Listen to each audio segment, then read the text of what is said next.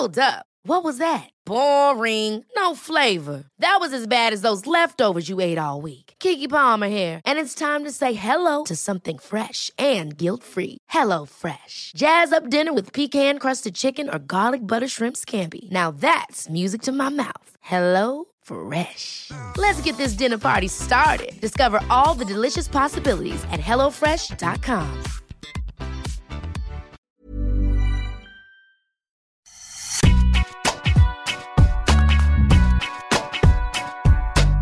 Bonjour à toutes et à tous, bienvenue dans Deep Impact, votre podcast tennis sur Eurosport. Je suis Sébastien Petit, journaliste de la rédaction, accompagné par le pilier de cette émission, notre pic, notre cap, notre rock, j'ai normé Sir Arnaud Di Pasquale. Salut. Votre phare. Salut Seb, salut Maxime, salut Constant. Alors à nos côtés cette semaine, un journaliste de la rédaction d'Eurosport, à la plume aussi acérée, un soldat poète aussi à ses heures perdues, Maxime Battistella. Oula, c'est trop d'honneur. Bonjour, bonjour à tous. Mais voilà, ce n'est pas tout. Cette semaine, nous avons aussi un invité exceptionnel avec Constant Lestienne qui nous fait le plaisir d'être avec nous. Bonjour Constant, bienvenue dans Deep Impact. Salut à tous. Bon, exceptionnel, c'est gentil, mais euh, je suis très content d'être avec vous. Alors vous l'avez compris, dans notre première partie, nous reviendrons sur la belle semaine de Constant, demi-finaliste du tournoi ATP 250 Tel Aviv, son parcours, ses ressentis, vous nous parlerez de cette semaine marquante pour vous. Le tournoi israélien a été remporté par Novak Djokovic, son 89e titre en carrière. Cela laisse-t-il penser que le Serbe va tout écraser jusqu'au Master Ce sera notre débat du jour. Nous aurons également la stat de Je sais l'œil de Deep. Pour rappel, Deep Impact est à retrouver sur toutes les plateformes de podcast. N'hésitez pas à nous noter, à vous abonner pour recevoir l'émission directement sur votre smartphone. Sachez également que des extraits vidéo des meilleurs moments de l'émission sont à retrouver sur notre application Eurosport. Avant de commencer, à noter que jeudi sort un ouvrage, Les Grands Récits, écrit par nos confrères Maxime Dupuis et Laurent Bergne, aux éditions Amphora. Alors si vous êtes un habitué d'Eurosport, vous connaissez sans doute Les Grands Récits, sont les petites et grandes histoires du sport hors du commun. En partageant nos émissions sur nos réseaux, nous vous ferons gagner des exemplaires et si vous êtes sympa, Laurent même vous l'apportera en main propre avec une petite dédicace. Ça, il est pas au courant, mais maintenant, il l'est. Allez, je crois. J'espère. Bien sûr, pas de problème. On peut mettre de côté, mais il faut partager l'émission. Allez, je crois que les joueurs sont prêts. C'est parti pour Deep Impact.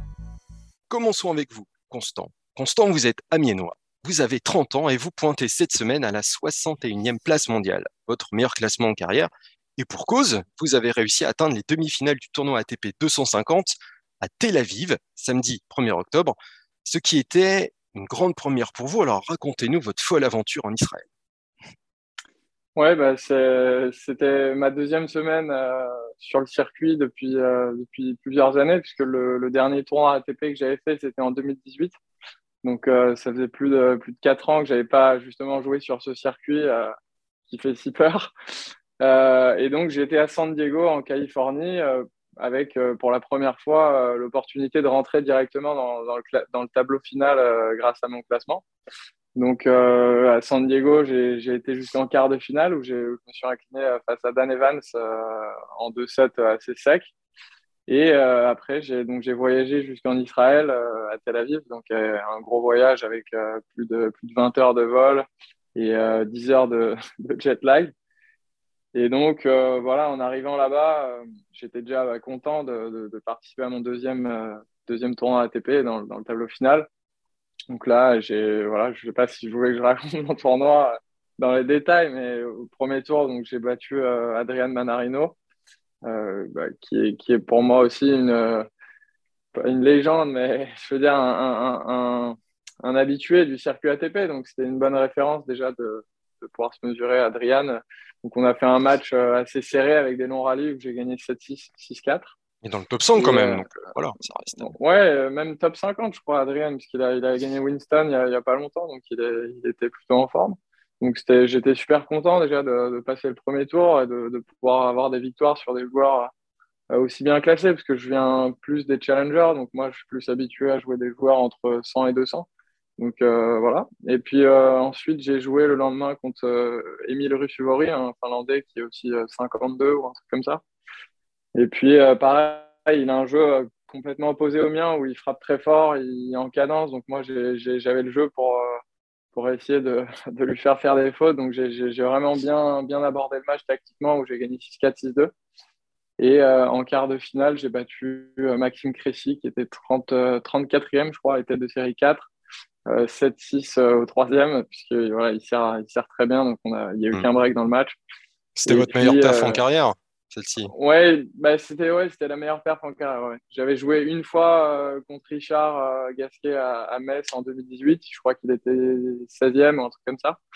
Et puis j'avais joué Dan Evans la semaine d'avant qui était 20e. Euh, Et donc là, c'était la, bah, la troisième fois seulement que je jouais contre un top 50. Et donc voilà, ce match-là, je l'ai gagné 7-6 au troisième. Et puis le, lendemain, j'ai perdu en demi-finale contre Marin Silic. 16e aussi d'ailleurs. De 7. Ouais, Ouais, 16e, ouais, 16e aussi. 7-5, 6-3 avec deux balles de 7 au premier, mais euh, voilà, c'était une bonne expérience. Arnaud? Ouais, non, mais moi j'ai plein de questions, mais c'est plus global. C'est pas uniquement sur ce tournoi en fait, parce que tu vois, tu dis 61e, meilleur classement à 30 ans. on se connaît depuis un moment avec Constant, euh, on connaît ses qualités. D'ailleurs, moi, il a dit, euh, j'avais le jeu un peu pour le déstabiliser en parlant de, contre Russuvori. c'est quoi ton jeu en fait, justement Tu vois, si tu devais aujourd'hui te, te, définir, c'est quoi hmm. tes, forces principalement? On va pas évoquer plus tes faiblesses, mais plutôt tes forces. Comment tu vois? Non, mais mes forces, ouais, c'est, euh, je dirais que je suis, euh, je suis contreur. C'est-à-dire que euh, j'aime beaucoup m'appuyer sur la vitesse de l'autre. J'adore jouer les mecs qui, frappent fort pour justement essayer de, contrer, de résister et d'attendre qu'ils finissent par s'emplâtrer au bout de la cinquième balle. Euh, après, j'ai aussi la, possibilité de varier beaucoup avec mon coup droit. Euh, je suis capable de lifter, de jouer à plat ou de, glisser des, petites amorties ou des slices de coup droit en défense. Et puis, euh, voilà, j'ai beaucoup progressé au service sur les, sur les deux, deux dernières années, je dirais. Où avant, c'était vraiment une mise en jeu. Et puis maintenant, j'arrive plus à, à choper des, points gratuits. Et puis, et puis voilà, quoi. Ouais, c'est à peu près comment je vous décrirais. Un peu un peu comme euh, un peu Andy Murray, je vois un petit peu, je me vois un peu comme lui dans, dans le jeu, solide en vert, qui compte, qui ramène beaucoup de balles, qui, qui voilà, qui joue euh, assez assez malin, un peu comme ça quoi. Vous tenez la majorité de vos points de votre parcours sur dur sur le circuit Challenger, c'est-à-dire dans une catégorie juste en dessous du circuit ATP, avec un palmarès quand même très conséquent. Il y a quand même trois titres cette année à Malaga, Pozo Blanco et Vancouver. Deux finales euh, à Cherbourg et Ségovia, hein, vous m'arrêtez si je me trompe, mmh et ce qui vous a donc permis de, vous ouvrir les portes aussi du circuit principal, mais je voulais savoir d'où partait votre déclic? Où est cette fameuse bascule psychologique en fait qui vous fait décoller? C'était ma, c'était ma question, elle était notée là aussi celle-là. Bon, bah, on, est en, Seb. bon déjà Seb, tu peux me tutoyer s'il te plaît, parce qu'on est quand même des jeunes tous les deux, donc euh, ça, sera plus agréable. On n'a pas le même âge, hein, je précise. C'est gentil. Si, si, on n'est pas loin, on n'est pas loin. Euh, alors, euh, ouais, bah, le circuit donc Challenger jusqu'au mois de, déjà jusqu'au mois de juin, c'était la première année de toute ma carrière où j'ai pu jouer au tennis sans m'arrêter de janvier à juin. Donc déjà au mois de juin, j'étais super content parce que j'avais pu faire six mois sans être blessé. Parce que c'est beaucoup ce qui m'a freiné quand j'étais plus jeune. Euh, j'ai eu beaucoup de blessures, donc euh, déjà j'ai été content. Et à partir du mois de juin, juste après les qualifs de Wimbledon, c'est vrai que j'ai enchaîné quatre challengers et j'ai été les, quatre fois en finale avec une finale de perdu. Euh, mais donc voilà, pour les gens qui connaissent un peu, c'est une stat qui est, qui est assez impressionnante en termes de constance et de régularité, parce que les challengers, c'est que des matchs durs dans des conditions qui sont bah, pas comme celles d'ATP. Donc c'est j'avais jamais réussi à, enchaîner des bons résultats en challenger. J'avais gagné quand je gagnais un tournoi, je gagnais celui d'après deux ans après. Donc euh, là, c'était c'était vraiment une super un super run. Donc euh, ça m'a permis de, de, me classer euh, juste dans le top 100.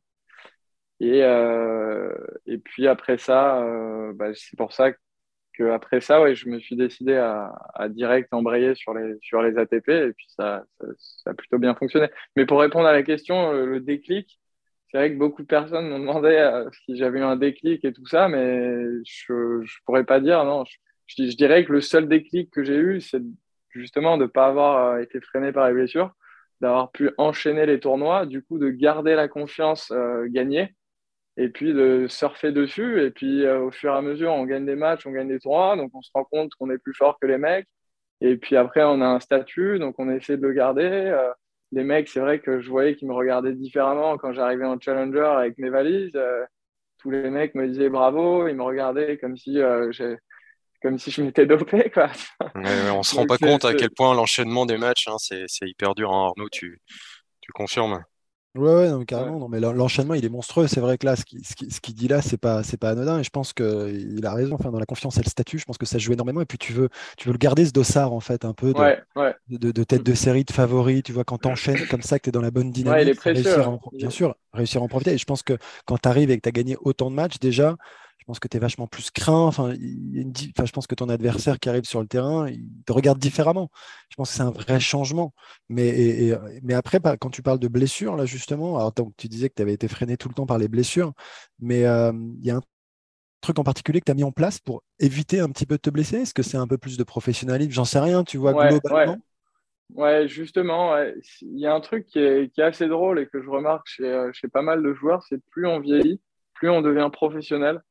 Donc déjà, bon, ça, ça, tout progresse, euh, tout ce qui est, euh, euh, je sais pas toi à ton époque, euh, Deep, si tu faisais tout, ce qui est mobilité, tout, ça le matin avant de jouer, j'imagine vous ne faisiez pas ça. Là, je veux dire tout un peu, euh, tout un peu évolué. tous les mecs sont plus pros. Quand on arrive dans une salle en tournoi, on voit tous les mecs qui ont 800 élastiques. Enfin, du coup, ça met un peu dans un dans un dans un mood où on se sent plus euh, obligé d'être pro pour, justement tenir la, cadence face aux mecs. Donc moi, je me suis un peu casé sur, euh, sur tous les mecs, c'est-à-dire que par exemple, ma, routine de mobilité le matin qui me prend à peu près 15-20 minutes, euh, je, l'ai un peu piqué à tous les, tous les joueurs que je voyais dans les salles. je disais, lui, il fait ça, c'est pas mal, ça, il fait ça. Puis je me suis monté mon, ma petite routine. Donc déjà, ça, je ne le faisais pas avant.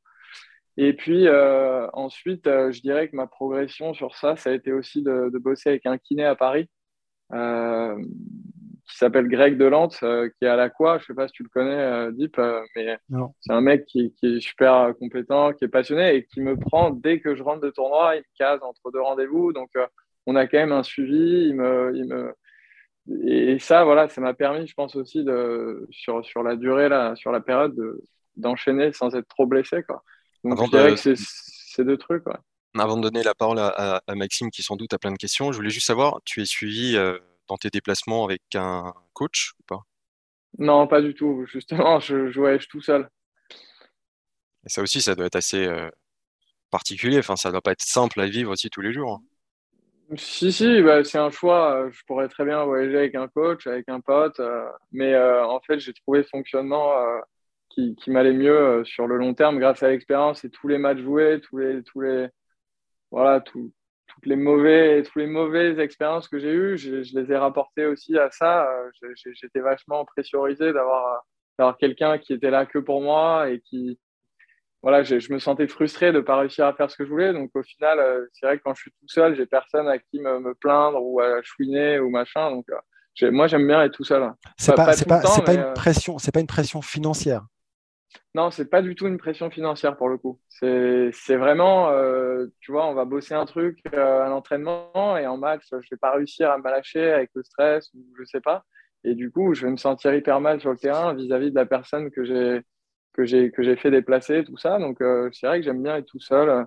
Quand je rate une balle, bah, je je me plains pas parce qu'il y a, y a, que moi qui suis là. Donc j'aime bien ce fonctionnement. Donc tu n'as pas la frustration euh, comme ça de ne pas pouvoir virer ton entraîneur des tribunes s'il t'ennuie. c'est un peu le. Maxime. C'est un peu ça. J'avais une question qui est, qui est, assez classique, mais, mais peut-être que qu'elle n'est pas pertinente parce que, comme tu l'as expliqué, tu as été souvent blessé.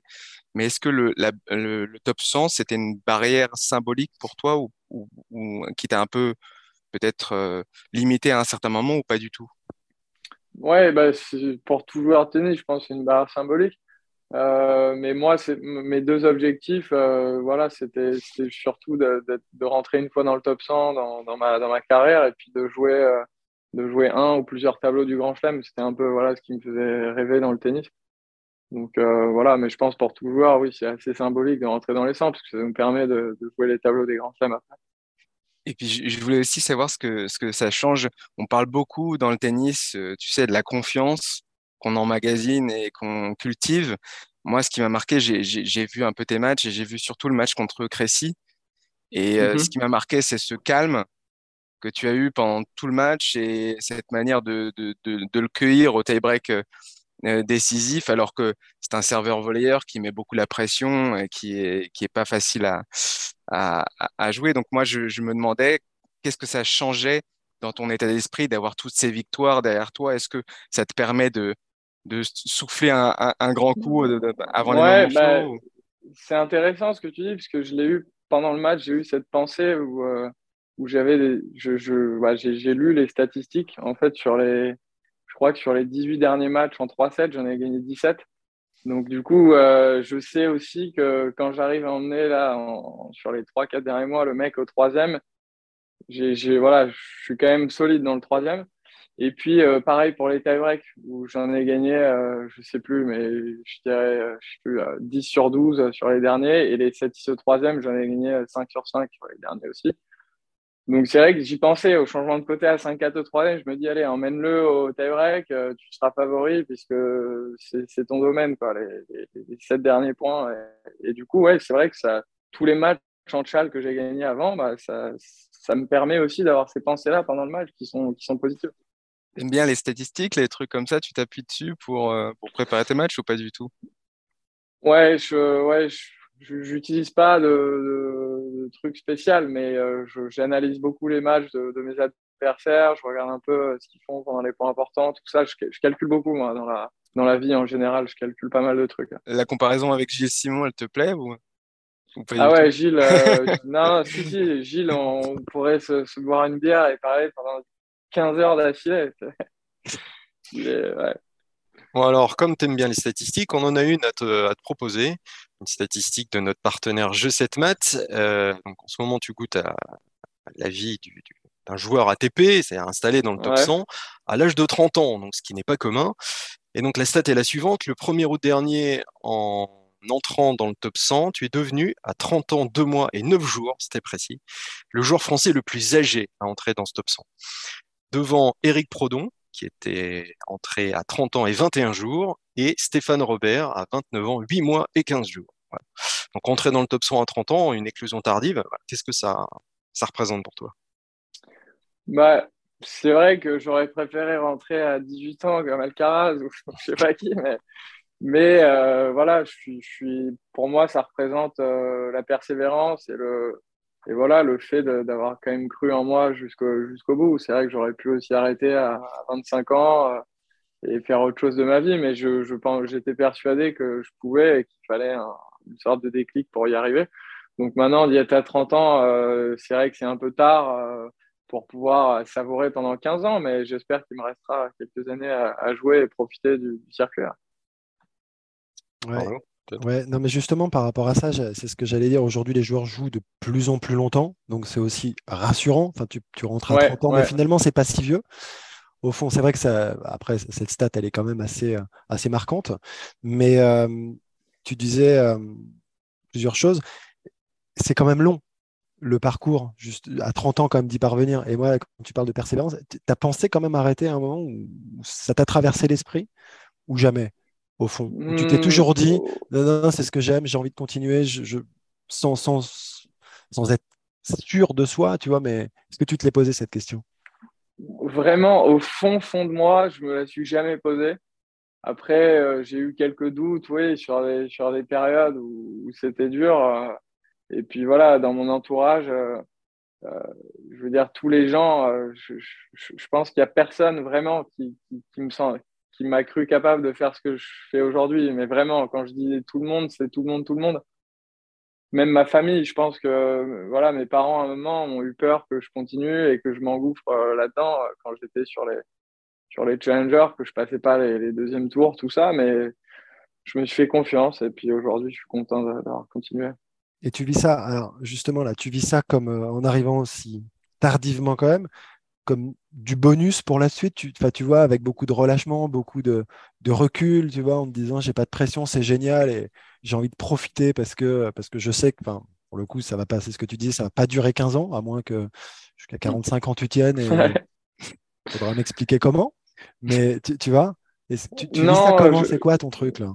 Non, pas, pas, pas, pas, comme un bonus, justement. Je, je, parce qu'un bonus, ça serait plus le mec euh, où tu sens que tu as un peu arraché ta place au vol, euh, tu vois, mais non, je, je, vois ça comme un, comme un palier. Euh, j'ai envie d'aller plus haut maintenant. Euh, je me suis un peu décomplexé face à ces joueurs, là, Silic et Evans, et puis je me rends compte que faut, juste s'en rendre compte et avoir confiance en soi, et, et je me sens capable d'aller chercher le, le, top 30. Quoi. Alors du coup, la suite, c'est quoi? C'est le premier Masters 1000 à Bercy, euh, peut-être l'Open d'Australie aussi, en étant 60e, euh, tout est possible. Ouais, ouais, là, en fin d'année, donc ça sera les, les qualifs de Bercy ou, ou, euh, ou mieux. Et puis, euh, et puis après, le tableau de l'Open d'Australie, ouais, j'ai déjà validé mon, mon, ticket. Tu sais, juste pour revenir sur ce que tu disais, où tu disais personne ne croyait vraiment que j'étais capable d'aller jusque-là. Alors moi, tu vois, pour le coup, je me rappelle d'une discussion que j'avais eue avec Olivier Malcor qui t'a entraîné. Et je peux t'assurer que je me rappelle très bien qu'il me disait ce gars-là, il a vraiment un truc, j'adore, je, je, sens qu'il peut passer, je sens qu'il peut être très bon. Donc, il y en a quand même qui, qui, ont, qui ont, cru en toi.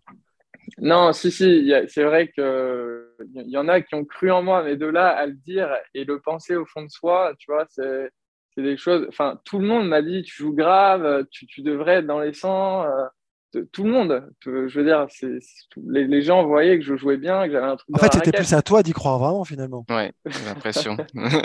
Après, il y a les blessures, il y a tout ce qui s'est passé, mais, mais au fond, en fait, c'était quand tu dis ouais, aujourd'hui décomplexé, aujourd'hui, tu vois, je sens que je suis capable, que le niveau, il est finalement pas si important. Bah, c'est, c'est presque toi et toi, en fait. Ouais, c'est vrai, peut-être aussi, peut, peut-être, mais au fond de moi, je, j'avais ce même avis que tout le monde qui, trouvait que je jouais bien, mais que, allez, voilà, je savais que mentalement ou physiquement, bah, il manquait la petite case qui faisait que je pouvais avoir cette régularité et y arriver, quoi. Mais après, c'est sûr que beaucoup de personnes ont, ont vu que j'avais euh, dans la raquette quelque chose qui pouvait faire que j'y arrive, mais il n'y a pas que le tennis, malheureusement. Non, moi, ça m'intéresse beaucoup, cette histoire de confiance en soi cultiver la confiance en soi? Est-ce que ça t'a manqué au départ dans ta carrière? Est-ce que tu penses que peut-être que euh, on n'a pas tous la même euh, euh, capacité à, croire en nous hein, de toute façon, mais est-ce que dans ton environnement, tu aurais voulu plus de plus de méthodes couées ou de choses comme ça? J'en sais rien. Ouais, la, bah, la confiance aussi, ça se, ça se gagne aussi en gagnant des matchs.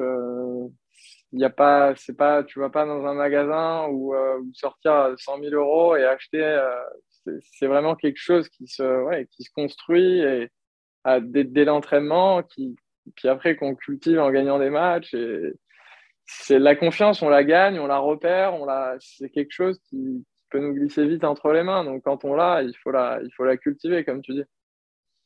Ouais, et après, il y a, je pense qu'il y a un peu une différence entre la confiance, tu vois, accumulée, construite par la mmh. victoire et la confiance en soi en fait que ouais, tu as dès le départ. Et je pense ouais, qu'au fond, et si tu es là, c'est que tu l'as. Je pense que si tu as continué, c'est que tu l'avais au fond de toi. Tu vois qu'il fallait simplement réussir à l'exprimer d'une certaine manière, tu vois. Mais, euh, mais, mais, en fait, moi, je reviens un peu sur ce que dit euh, Maxime, c'est intéressant. Toi, tu as, as l'impression qu'on t'a pas assez porté, soutenu, euh, qu'on n'a pas assez cru en toi dans ton parcours, ou non?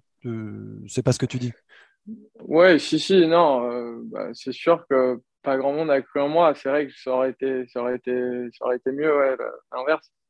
Par exemple, euh, la Fédé, euh, je veux dire, ils ont jamais, jamais cru en moi à, un moment parce que j'ai jamais été en pôle, j'ai jamais été à l'INSEP, j'ai jamais été dans les structures, fédérales, j'ai jamais eu une bourse.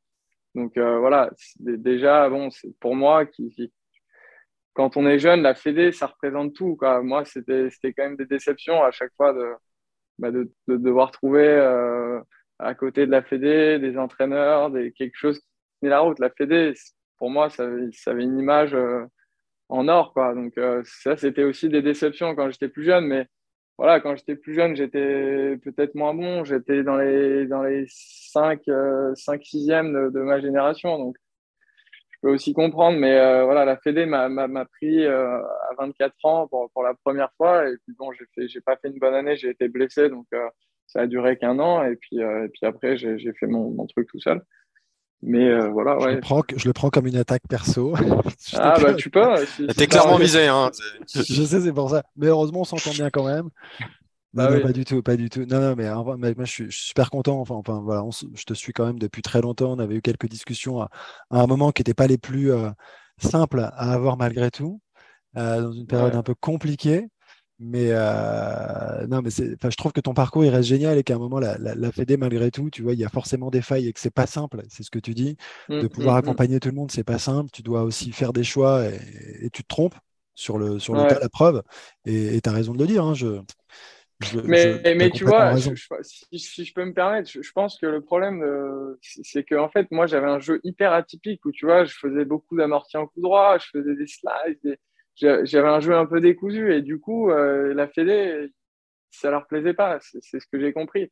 Ils voulaient des mecs avec des belles frappes clean, euh, propres, euh, des- des- avec des grosses épaules et moi, j'avais pas tout ça. Donc, euh, ils, ils ont, ils ont, ils ont pas vu de potentiel euh, vraiment, je pense, en moi et, et j'espère que qu'à l'avenir, ils, ils mettront aussi le, Ouais, sur, raison. sur ces Après, il, profils-là. il était peut-être plus difficile à voir.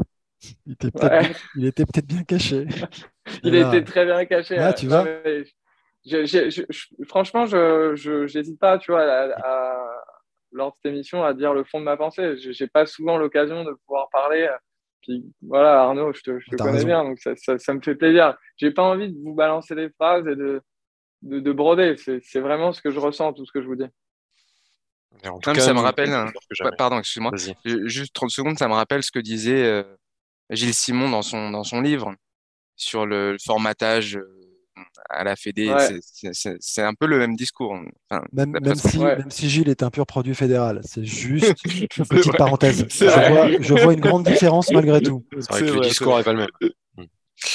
Euh, Non, puis, euh, puis euh, Gilles aussi, euh, je veux dire, moi, j'ai pas du tout la carrière de Gilles. Euh, Je veux dire, moi, je suis, je suis dans le tennis, c'est, sympa d'inviter tout ça, mais je suis personne. Je suis Gilles, je me comparais jamais euh, avec l'aura d'un, d'un Gilles. quoi. Voilà, moi, moi je, je me permets de parler parce que voilà, je suis rentré dans le top 100, tout ça, mais je suis pas, je suis pas du tout une star ni, un, ni une, une- ni une encyclopédie du tennis. C'est- pas. alors, peut-être parcours, en tout cas, force le respect. Donc, c'est pour ça aussi qu'on ouais, bah, parle. j'apprécie, j'apprécie. et qu'on vous met aussi hein. en lumière. C'est normal, c'est aussi notre rôle. À lire votre fiche aussi sur le site ATP, euh, j'ai vu que vous aviez beaucoup de qualités. hein. Votre idole, par exemple, c'est Rafael Nadal. Je me trompe pas? Ouais, mais la prochaine fois que tu me vous vois, je, je, je raccroche. D'accord, très bien. Alors, je recommence. Donc, à lire ta fiche sur le site ATP Tour. Ça? Tu as donc beaucoup de qualités comme Rafael Nadal, comme idole, c'est ça? Ouais, Et ouais. le, le PSG en club de foot avec Kylian Mbappé en joueur favori, ça c'est pas mal aussi. hein. Mhm. On a Tom Crochu. Et tu es magicien. Magicien, c'est le secret de talent qu'ils mettent en avant. Alors, est-ce que tu peux nous en dire plus? Ouais, ouais, bah c'est quand j'avais donc 24 ans, j'ai eu une longue période de blessure, j'avais envie de faire un peu autre chose et donc euh, j'étais à, Paris et puis j'étais dans un magasin de magie euh, pour m'acheter des, petites babioles, des paquets de cartes, des livres pour commencer tranquillement. Puis j'ai rencontré des mecs dans ce magasin qui m'ont euh, pris sous leur aile et qui m'ont tout appris pendant pendant plus d'un an, deux ans où on traînait ensemble tous les soirs. Et donc, du coup, je me suis passionné à fond de- dedans. J'ai continué mon, mon chemin. Et puis, euh, j'ai fini après, après 3-4 ans à, à bosser, à faire des, des, des événements, des mariages, des cocktails, des, Ah ouais, c'est très poussé. C'est génial. C'est génial. Et, et donc, voilà, ouais, c'était un second métier. Quoi. Sur les périodes de blessure, je trouvais ça top de, de, de pouvoir m'évader un peu et de, moins me, me morfondre euh, sur mon physique. Donc, euh, j'ai vraiment adoré. Et puis, cette année, c'est vrai que j'ai mis un peu de côté parce que j'ai beaucoup, beaucoup, beaucoup joué au tennis, beaucoup de- d'entraînement, et tout ça. Mais, mais je garde toujours ça dans, dans mon bagage. Arnaud, t'as un petit secret de talent, toi aussi? Non, pas du tout. Moi, je... rien, Mmh, rien- du tout. Non, non, pas du tout. Je, je- je joue correctement au padel. J'espère que Constant, tu Ah t'es bah mis au padel aussi. Ouais, ouais, moi aussi. là. C'est Ah, parfait. Nickel. C'est un secret de talent. On se fera une, on se fera une petite partie. Mais euh, non, non, moi je, trouve ça hyper. euh, le parcours, je l'ai dit, atypique évidemment, mais, mais sympa comme tout. Finalement, quand tu dis magicien, ben, un peu comme sur le terrain. Tu vois, il y a, ce truc un peu de vouloir brouiller les cartes euh, tout le temps. Enfin, je crois dans, ton jeu, c'est assez marrant parce que tu te retrouves un peu dans ces deux domaines, tu vois. Et après, euh, après c'est c'est bien d'être humble comme tu l'es, mais le sois pas trop non plus. tu vois. Ouais. Je pense- non, mais tu vois, c'est bien ce que tu dis, Ouais. parce que mais t'es 60 aujourd'hui, et je veux dire, enfin, t'es t'es en train de donner l'impulsion, t'es es finalement un peu au début tu vois, de, du truc. Et la preuve, tu vois, tu es en train de prendre conscience en faisant quart, en faisant demi, tu vois, dans, dans des ATP, euh, où tu les enchaînes euh, avec des belles victoires, des prises de conscience, j'espère, quand même très importantes. Euh, je sais pas, j'espère que la prochaine étape, c'est le top 50 minimum, mhm. tu vois, tu es à, 10 petites places, c'est pas grand chose. Euh, je sais pas, moi, au contraire, tu vois, je pense que, enfin, en tout cas, véhiculer cette humilité, c'est top. Mais j'espère qu'au fond de toi, l'ambition, elle est très importante, c'est tout. Elle est très forte. On verra. eh ben, merci euh, Constant d'avoir participé à, ce, podcast. Hein. Le tennis, ce n'est pas que des Alcaraz ou des Federer aussi. Il faut, il faut de tout hein, pour faire un circuit. Donc, on était très content de, t'accueillir. Euh, bonne continuation. On espère te voir à Bercy. Bah, merci à vous. Franchement, euh, c'était top de pouvoir parler un petit peu euh, et ça m'a vraiment fait plaisir. Donc, vraiment, merci beaucoup. Plaisir partagé. merci Constant. Merci, Constant Lestienne a donc été à un match d'affronter Novak Djokovic sur le circuit. Malheureusement, malheureusement, Marine Silic est venu le rattraper par le col, lui-même happé par le retour en force du Serbe sur circuit. Et il sera donc notre deuxième partie.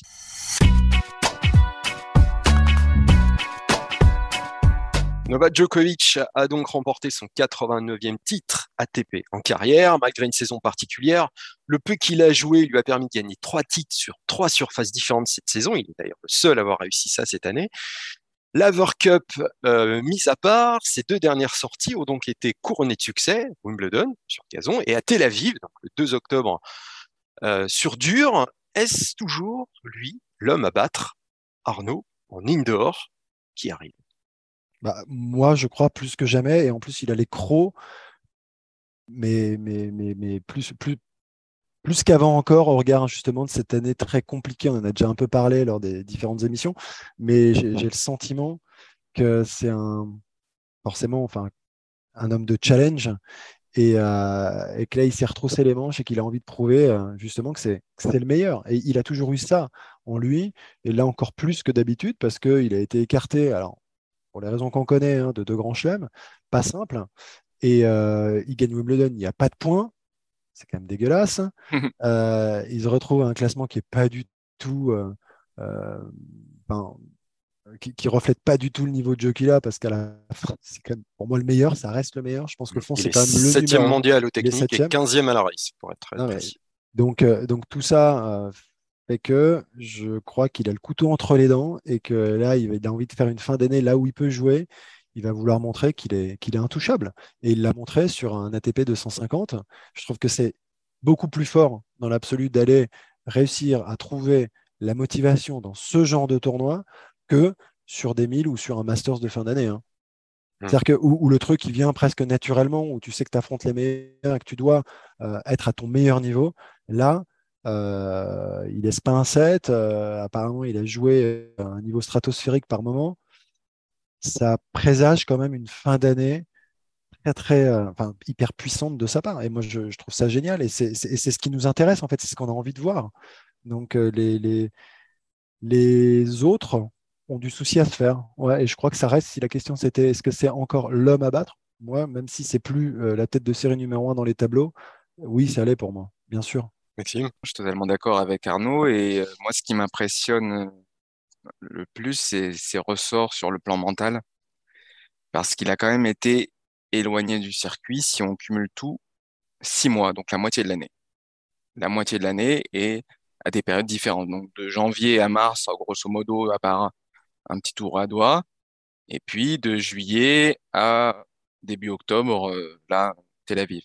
Donc c'est cette capacité à rebondir, à se remettre tout de suite dedans, qui est euh, impressionnante. On, le disait la semaine dernière, euh, on parlait juste de la Lever Cup, hein, mais euh, Federer lui-même lui avait dit que c'était hallucinant d'avoir le, niveau de maîtrise qu'il avait en fond de cours déjà, alors qu'il avait plus joué un match en compétition.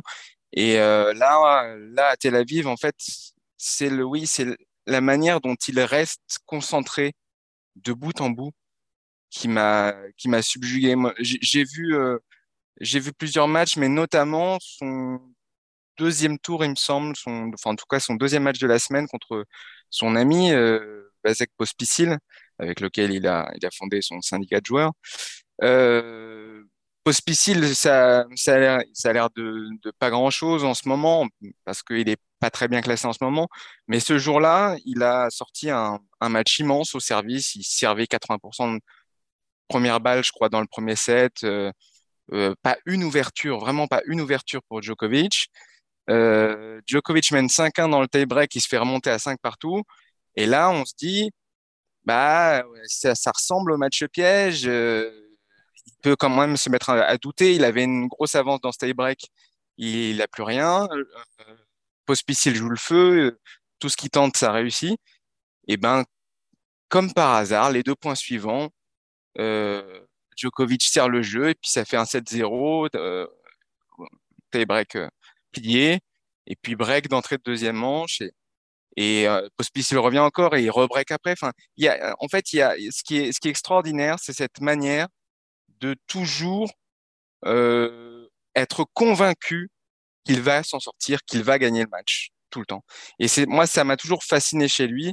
Et encore plus, comme l'a dit Arnaud, dans un ATP 250, où finalement, euh, on l'attend, on attend, on s'attend tous à ce qu'il gagne, mais euh, la motivation pourrait être moindre pour lui. Eh ben non, il veut gagner, il veut gagner, il veut montrer qu'il est le meilleur. Et ça, c'est, c'est, ouais, c'est, c'est impressionnant. C'est impressionnant.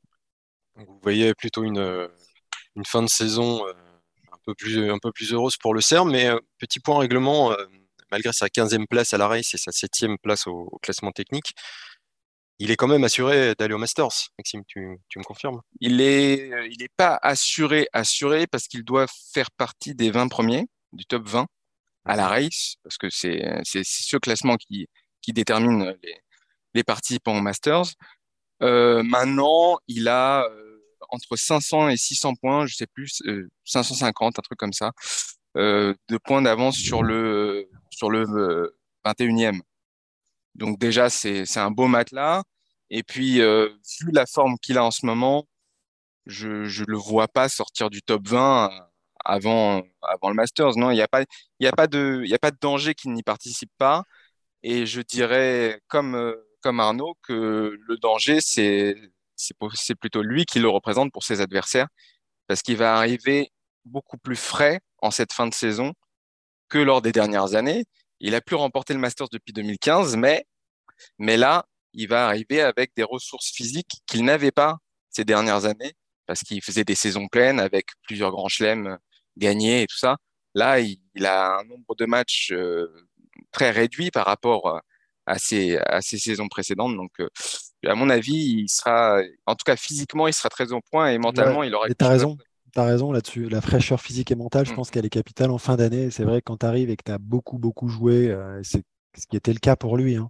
Chaque année, euh, depuis maintenant un bon moment, tu arrives un peu émoussé et, et c'est dur. Ce, ce Masters, il est, il est assez violent finalement, même si euh, il est hyper motivant. Il est dur. Et, et là, le fait de, là, ce qu'il faut en fait, et c'est pour ça que tu dois construire programme, tant bien que mal, hein, encore une fois, cette année pour lui, mais avec euh, le fait de regagner tout de suite un tournoi, donc de se refaire cette fameuse confiance dont on a beaucoup parlé, euh, l'enchaînement des matchs, le rythme de la compétition, s'il arrive à remettre ses ingrédients, à les, reprendre là tout de suite, il va être, redoutable. Il va être redoutable. La seule petite source d'inquiétude qu'il aurait pu avoir, c'est cette petite blessure au, poignet dont il parlait à, la sortie de la Lever Cup. Il a fait deux heures d'entraînement à, Tel Aviv euh, mardi dernier et il n'a rien mmh. ressenti. Donc, euh, apparemment, tout va bien. Euh, maintenant, ce qui serait intéressant, c'est de voir pourquoi pas un petit, une petite finale, par exemple, à Bercy contre Alcaraz. Ce serait marrant, quoi, des, ouais. quelque chose comme ça. Bon, en tout cas, c'est vrai qu'il a fin de, il a fin de match, hein, il a fin de, de victoire aussi, c'est moi qu'on puisse dire. Alors, préciser que cette semaine, il sera à Astana, au Kazakhstan, pour jouer le, le tournoi 500 de Nour Sultan, que vous pouvez d'ailleurs suivre sur, sur Eurosport. Tournoi avec un, plateau euh, magnifique. Le, nouveau numéro 1 mondial, Alcaraz, sera là. Les deux anciens, Medvedev et donc Djokovic, Tsitsipas, Kachanov, Rublev, Sili, Turkac. Voilà, un tableau euh, quand même assez impressionnant pour un tournoi qui était euh, 250 ces, ces, deux dernières années. Et pour vous donner une idée, bah, en 2020, c'était Benoît Paire, la première tête de série. Vous voyez, les temps changent là-bas. En tout cas, ce tournoi, ça sera un nouvel indicateur avant le, le, sprint de, la, de cette fin de saison. Oui, oui, bien sûr, un nouvel indicateur. Euh, ce qu'il faut noter aussi, c'est que depuis ces dernières années et le Covid, il n'y a plus le Masters 1000 de Shanghai. Donc, il y a une redistribution naturelle des forces en, présence dans d'autres tournois. Et Astana, ou Nour Sultan, parce que c'est le nouveau nom de la capitale du Kazakhstan, en bénéficie. Hum. Comme Tokyo d'ailleurs, parce que en fait, les, ils sont répartis en deux ATP 500. Euh, Tokyo est un peu moins bien euh, pourvu justement parce que, euh, à mon avis, c'est l'éloignement géographique par rapport à l'Europe et les joueurs qui ont moins envie d'aller aussi loin que là. Mais voilà, c'est aussi pour cette raison que, les plateaux sont, sont très intéressants dans ces deux tournois-là et notamment à Astana. Ce sera oui, ce sera très intéressant. Et puis il y a plusieurs retours au-delà de Djokovic. Il y a le retour de Kyrgios aussi qu'on n'attendait peut-être pas euh, aussitôt euh, après l'US Open. Euh, lui qui à Tokyo là pour le coup. Oui, à, à, Tokyo pardon. voilà, qui lui qui disait que que ce qui l'intéressait maintenant, c'était seulement les grands chelems. Donc, on se disait, bah, on va peut-être le retrouver à l'Open d'Australie 2023. Il va peut-être arrêter sa saison. Et en fait, non, il, il, la reprend avec un espoir très léger de, participer au Masters. Mais euh, euh, Arnaud parlait d'injustice tout à l'heure euh, par rapport à Wimbledon et, et Kyrgios c'est vraiment dans ce cas-là parce que s'il avait eu les points de sa finale à Wimbledon, il serait actuellement septième à la race et donc en position d'être au Masters. Hmm. Bon, on, va voir ce que ça donne. Et petite précision aussi intéressante, Djokovic, pour revenir à lui, il avait fait trois fois le doublé Bercy Masters en 2013, 14 et 15, et depuis, eh ben, il a seulement trois titres en indoor sur ces sept dernières années. Comment est-ce que vous expliquez ce, manque de réussite-là, alors qu'en fait, cette surface, c'est quand même euh, pas, loin d'être sa, favorite? Écoute, je ne sais pas s'il faudrait voir un petit peu. Je crois que c'est le calendrier qu'il faut regarder de manière plus précise pour pouvoir répondre, tu vois, à cette question. Parce que en fait, il faut, voir si euh, il joue beaucoup en outdoor et qu'il gagne beaucoup en outdoor. Après, et puis quand tu passes sur les saisons en indoor, euh, plutôt en fin d'année, euh, c'est toujours pareil et que tu as accumulé encore une fois beaucoup, de victoires, beaucoup de matchs. et on revient un petit peu sur cette fraîcheur mentale, physique, globale. Ça, peut jouer, tu vois. Et combien de tournois aussi tu vois en indoor il joue par rapport au tournoi outdoor? Je pense qu'il faut aussi faire ce ratio pour pouvoir, tu vois, dire en général, c'est 2, 3, 3, on peut dire, en fin d'année. Donc, c'est quand, même très peu à la fin aussi. Mmh. Mais euh, si demain, il, avait, décidait de mettre toutes les chances de son côté. Alors, je ne dis pas qu'il n'est pas à fond. Je dis juste que c'est à des périodes qui ne sont peut-être pas forcément les meilleures voilà, pour lui, euh, si c'est en fin d'année, premièrement, tu vois, où les objectifs peut-être sont parfois déjà atteints aussi. Là, quand tu es déjà assuré d'être numéro un mondial, quand tu as déjà quelques garanties euh, en fin d'année, de manière même inconsciente, parce qu'évidemment que tu, fais tous les efforts pour aller au bout, mais de manière inconsciente, parfois, tu es un peu moins bon que quand tu as la petite carotte à aller chercher. Mmh. Un peu de relâchement. Euh. Ça, joue, mais je pense que c'est un peu inconscient et, physique après, et, c'est aussi dans la tronche, forcément. Mais euh, parce que ça, c'est sûr que c'est pas un mauvais joueur d'indoor. Et puis, et puis il y, y, a des circonstances. Tu disais 2013, 2014, 2015, c'est ça Merci, c'est ça? 2016, mmh. euh, fin de, fin 2016, euh, euh, il est un peu en burn-out, Djokovic, parce que c'était la fameuse remontée de Murray qui finit numéro un mondial hein, fin, fin 2016, et les, les, les, débuts des difficultés mentales de Djokovic. Il a eu une période de deux ans un peu compliquée, justement, jusqu'en 2018, et en 2018, il fait un été absolument euh, incroyable entre Wimbledon et l'US Open. Et donc, il arrive un peu cramé à, la fin de l'année en 2018. 2019, il y a ce fameux match au Masters contre Team qui est euh, extraordinaire, oui, mais qui finit par perdre. Mm pas, pas en demi-finale, c'est un match de poule. Et ensuite, il, il, il, il, se fait euh, avoir par euh, Federer, qui, qui, avait une petite revanche euh, de Wimbledon à prendre, notamment. Donc, en fait, il y a, y, a, y a, des circonstances aussi qui jouent beaucoup. Et comme le dit Arnaud, même s'il même s'il ne les fait pas, il a quand même 35 ans, le, le bonhomme mmh. est à 35 ans. Les fins de saison, elles sont plus difficiles à gérer qu'à 25. En parlant de calendrier, pour finir, on va évoquer le tennis féminin avec l'implacable œil de tigre.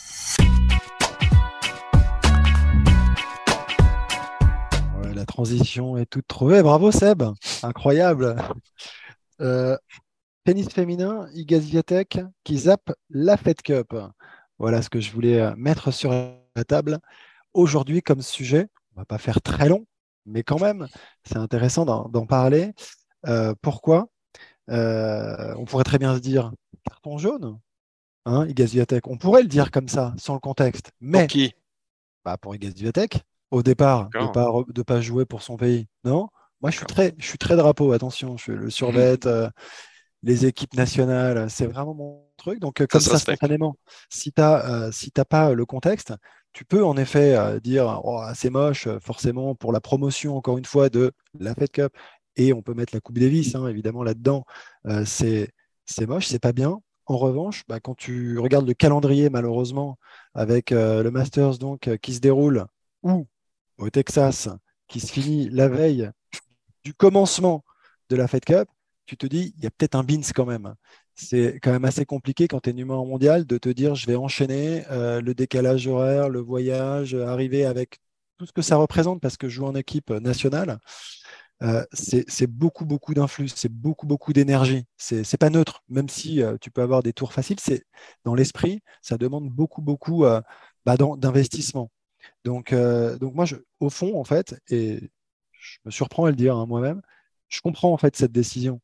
Je comprends cette décision en fait de, de, de, de, de, remettre en cause finalement le manque de communication euh, entre bah, l'ITF et euh, la WTA pour euh, tout mettre en œuvre finalement euh, afin que les, les- les meilleures joueuses puissent jouer. Là, en faisant ça, ils se tirent une balle dans le pied.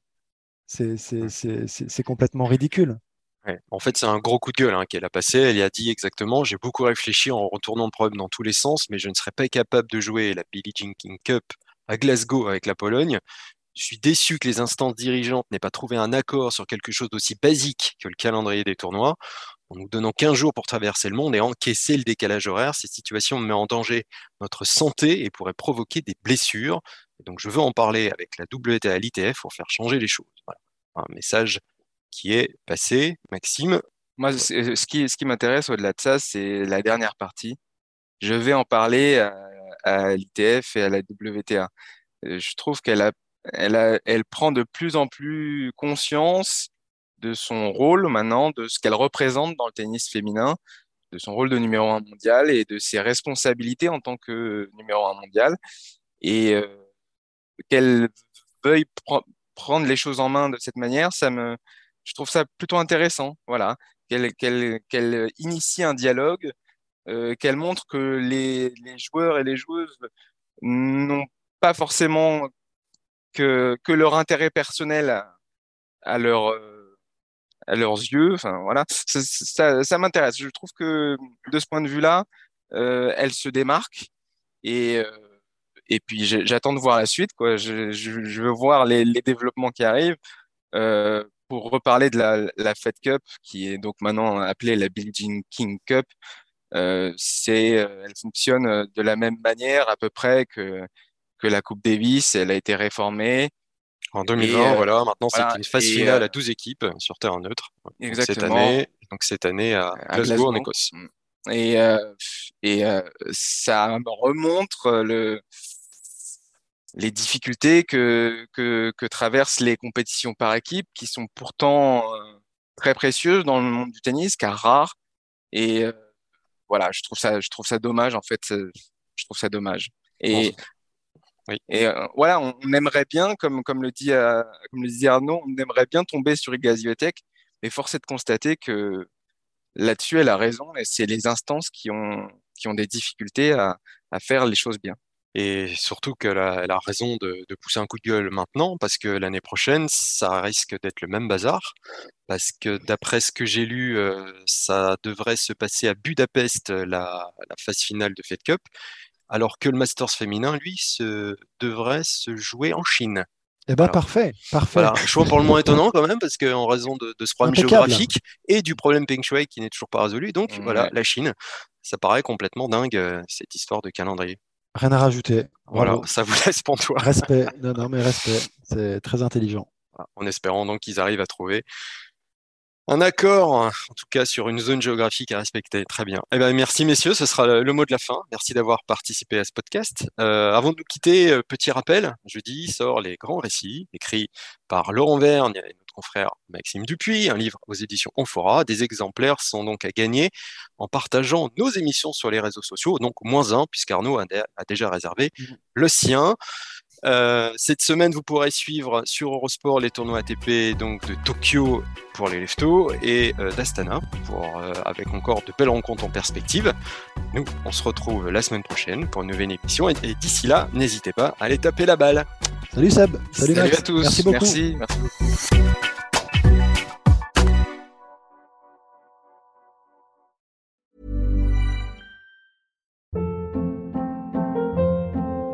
Hold up. What was that? Boring. No flavor. That was as bad as those leftovers you ate all week. Kiki Palmer here, and it's time to say hello to something fresh and guilt-free. Hello Fresh. Jazz up dinner with pecan-crusted chicken or garlic butter shrimp scampi. Now that's music to my mouth. Hello Fresh. Let's get this dinner party started. Discover all the delicious possibilities at hellofresh.com.